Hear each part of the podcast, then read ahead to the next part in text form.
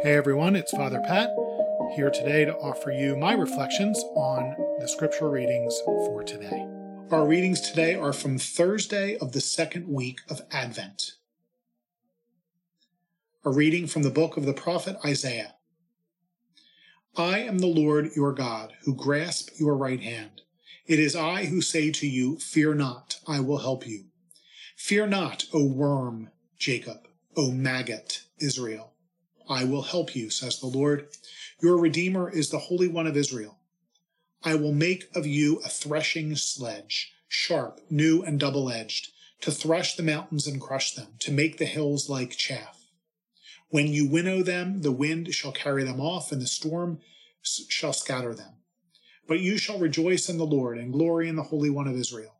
The afflicted and the needy seek water in vain. Their tongues are parched with thirst.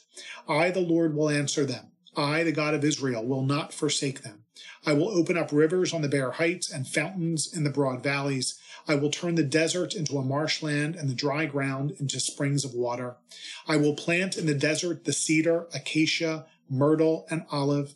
I will set in the wasteland the cypress, together with the plane tree and the pine that all may see and know, observe and understand that the hand of the Lord has done this. The Holy One of Israel has created it. The word of the Lord. Thanks be to God. Our response The Lord is gracious and merciful, slow to anger, and of great kindness. The Lord is gracious and merciful, slow to anger, and of great kindness. I will extol you, O my God and King, and I will bless your name forever and ever. The Lord is good to all and compassionate toward all his works. The Lord is gracious and merciful, slow to anger, and of great kindness. Let all your works give you thanks, O Lord, and let your faithful ones bless you. Let them discourse of the glory of your kingdom and speak of your might. The Lord is gracious and merciful, slow to anger, and of great kindness. Let them make known to men your might and the glorious splendor of your kingdom. Your kingdom is a kingdom for all ages, and your dominion endures through all generations. The Lord is gracious and merciful, slow to anger, and of great kindness. The Lord be with you. A reading from the Holy Gospel according to Matthew. Glory to you, O Lord. Jesus said to the crowds, Amen, I say to you, among those born of women, there has been none greater than John the Baptist. Yet the least in the kingdom of heaven is greater than he. From the days of John the Baptist until now, the kingdom of heaven suffers violence, and the violent are taking it by force. All the prophets and the law prophesied up to the time of John. And if you are willing to accept it, he is Elijah, the one who is to come. Whoever has ears ought to hear.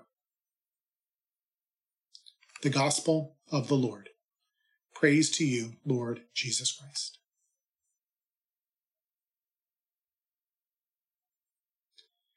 We hear in our first reading from Isaiah Fear not, O worm Jacob, O maggot Israel, I will help you, says the Lord. Oh, Isaiah, you really know how to turn on the charm. Uh, now, I know I don't have a doctorate sacred, sacred scripture, but I'm going to go out on a limb here and say that those words are not meant as a compliment. I'm qualified to say that, I think, because I know when the Lord is talking to me. That's right, I'll raise my hand. Worm and maggot here, reporting for duty. I don't want to speak for you, but, well, you might want to listen too.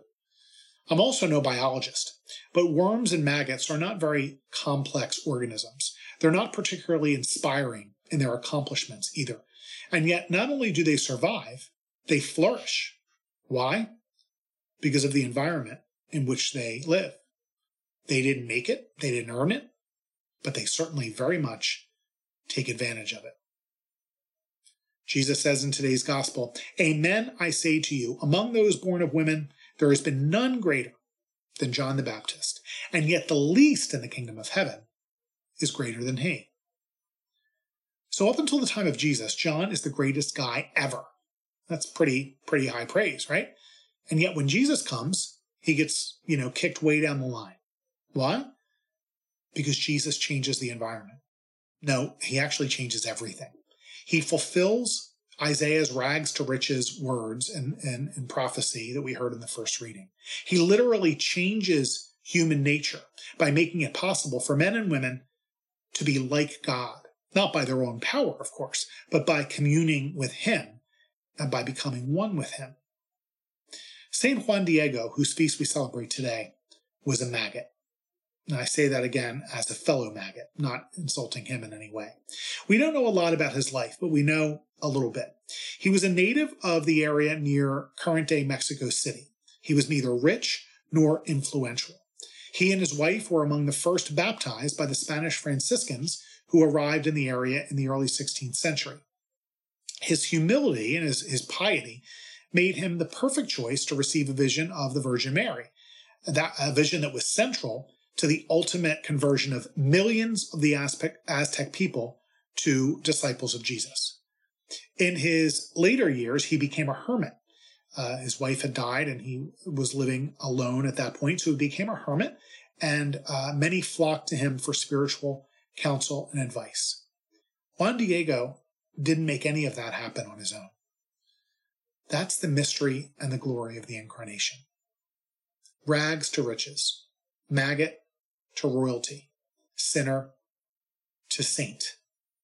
For as the psalm reminds us, the Lord is gracious and merciful, slow to anger, and of great kindness. God bless you.